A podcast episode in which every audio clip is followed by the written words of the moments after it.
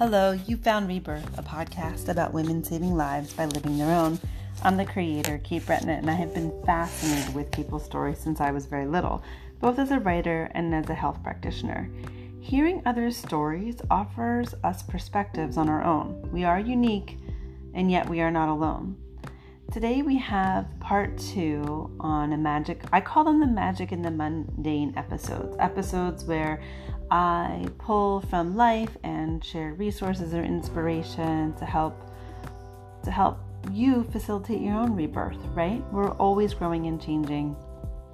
The first episode, or part one on fear and focus, I will admit, in the beginning, it's almost like how I, when I used to teach in high school, there was a lot of groundwork being laid in the thought process. So stick with the first few minutes of part one if you haven't been there yet, so that you can really ground into what we're talking about about when the idea shows up and the two different types of fear. Although I will do a little recap in the beginning of this episode. As always, we appreciate you tuning in. If you enjoy Rebirth, help support our stories by liking and subscribing wherever you enjoy listening to podcasts. Um, you can even hop onto our Anchor homepage, easily found at katebretton.com, and become a Rebirth supporter. If you are looking to step out of line and into the spiral of life, moving out of the expected and into your true brilliance, reach out, join our newsletter, and check out our digital courses at katebretton.com. Thank you so much for being here.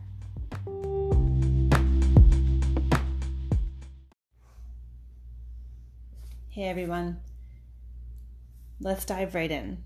So, last week we talked about the division, the division of fear, or why you would want to learn inside of yourself if the fearful feeling that's arising is one that is one one that is trying to hold you tightly back and keep you small or the inevitable fear that arises when we as described in Moore's book, is Yara, and it is being expanded with more energy than previously known and being in the presence of the divine.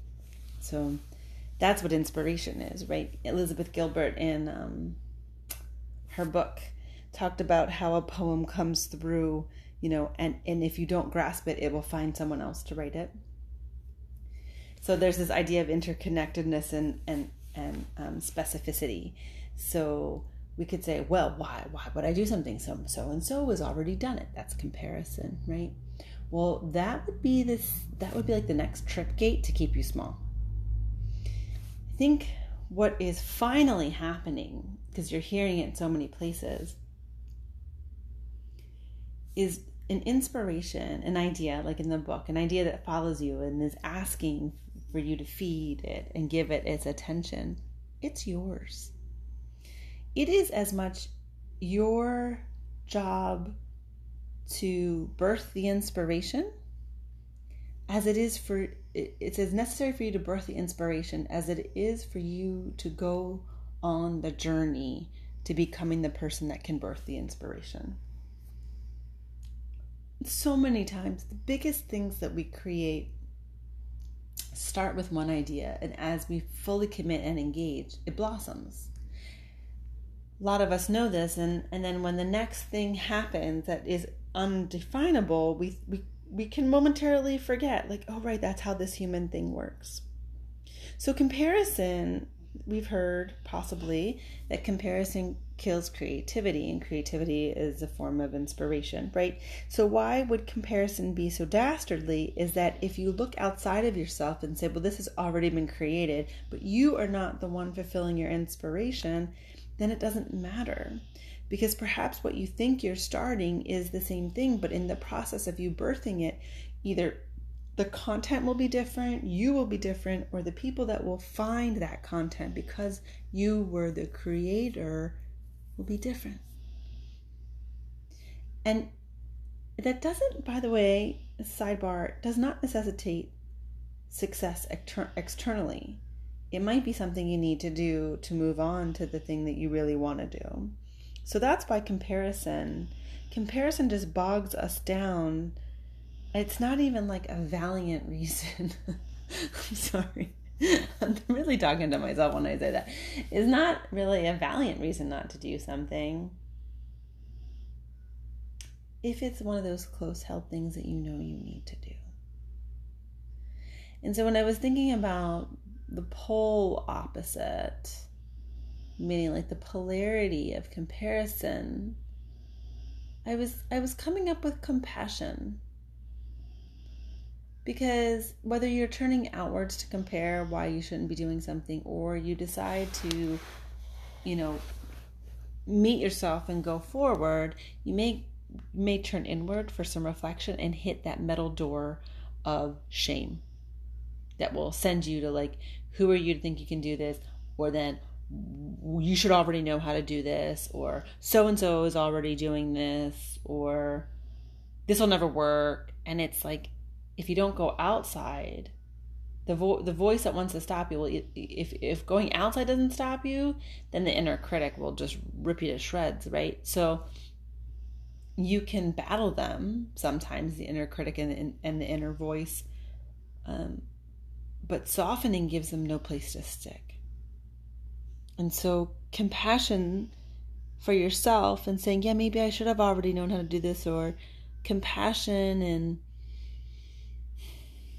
you know, going, okay, yeah, someone else with a bigger budget did it. But what am I here to do? I mean, that really, that question really silences everything else, doesn't it? Why am I here? What what is my next moment of significance? Am I on a trajectory? Do I have a focus? And if I don't have a focus, which honestly sometimes is, is the right place to be, do I know that I'm unfocused? You know, am I not lighting fires to my life that are unnecessary?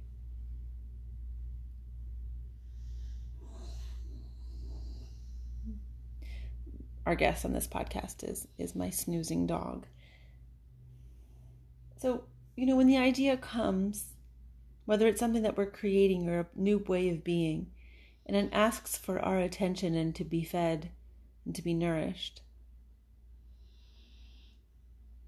implicitly, we, we need to be nourishing ourselves and having the compassion to soften the edges so that we can actually drop a little bit deeper inside into stillness. It's very hard. I don't know if I've ever yeah, I don't know if you really could coexist at the same time. I mean, you could sit down to meditate and feel fear. You, you, it, it I know people, clients that it, it has stopped them from even being able to continue until they learn different um, practices and realize that you don't have to sit still always to do meditation. But, uh, you know, if there has been a lot of um, things that you're doing to occupy yourself away from what needs to be heard, then when you close your eyes, you might hear an onslaught of things. So fear would be all over that, right? Judgment and fear and all that kind of stuff. But when you are able to hit stillness, capital S, that expansive peace, that place that when you find it, it's just it's horizontal and vertical at the same time. It's it's precision of presence. Fear's not there. Or the opposite, which is just as accurate. Everything is there. But it's stillness and and that is why um, you see so many people talk about maintaining yourself in different categories, meaning physically and emotionally, in your diet and your health, because you got to keep clearing the counter to give you a shot at getting to the stillness. Yeah? If we're always so busy, then when we close our eyes and try to meditate, the first thing we're going to feel and see is the busyness. I mean, it just kind of makes sense. It does. We don't. We're not like a. We're not a machine, my friend. We are not a machine. Thank goodness. We are wildly unpredictable and deeply interconnected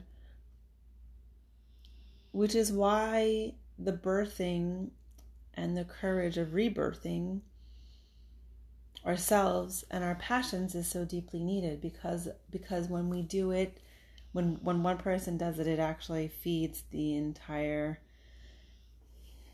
interconnectedness of life really and and allows that it's like a pulse. And if you do it for yourself you kind of pulse that out and make it more available for someone else. So to the stillness the more stillness you create personally the more stillness there will be the more stillness you create in your life the less fearful you are of the visitors of emotion that come because you're clearing the counter. And the more clean and clear your mental space is, the less, well, or actually, the more, you know what? I'm going to tell you the truth.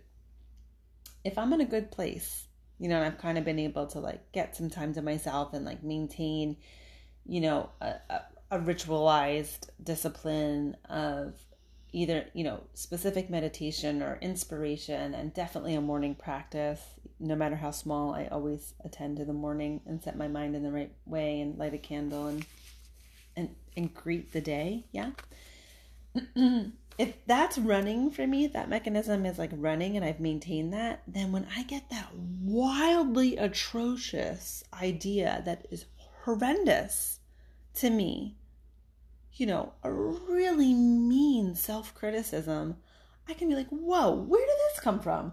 I'm like, I'm like drinking my morning coffee, and all of a sudden, this like avalanche of doubt just rolled into the onto the kitchen table, and I wasn't even doing anything. Nothing different than I'd done the last five days.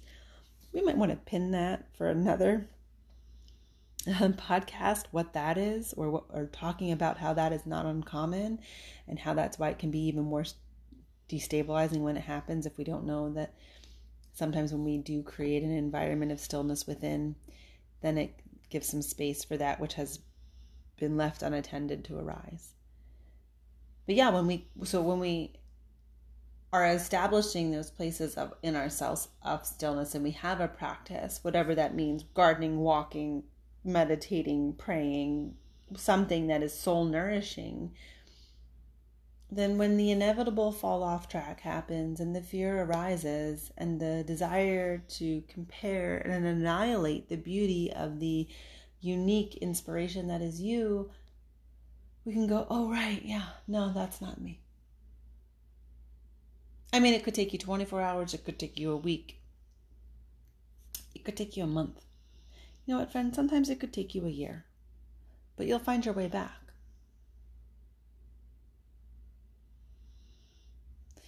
So if you're sitting going, Kate, wait, what? It's like, so listen, if you're sitting here thinking things will never get better, I'm telling you right now, they will.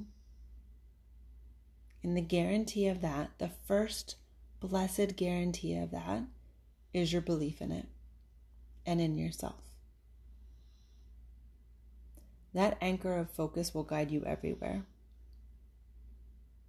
It will give you the leisure to start to investigate your emotions, differentiate between the different types of fear, understand when comparison is healthful competition and when it is poisonous to the precious inspiration that has landed, that little idea that has arrived at your doorstep, waiting to be fed and nourished, and knows that you, this intricate individual, that is deeply needed in the interconnection of life will acknowledge and be able to identify that what has arrived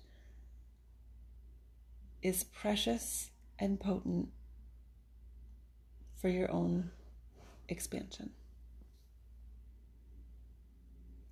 When the animals come to us asking for our help, will we know what they are saying? When the plants speak to us in their delicate, beautiful language, will we be able to answer them? When the planet herself sings to us in our dreams, will we be able to wake ourselves an Act. Poem by Gary Lawless. Thanks for listening.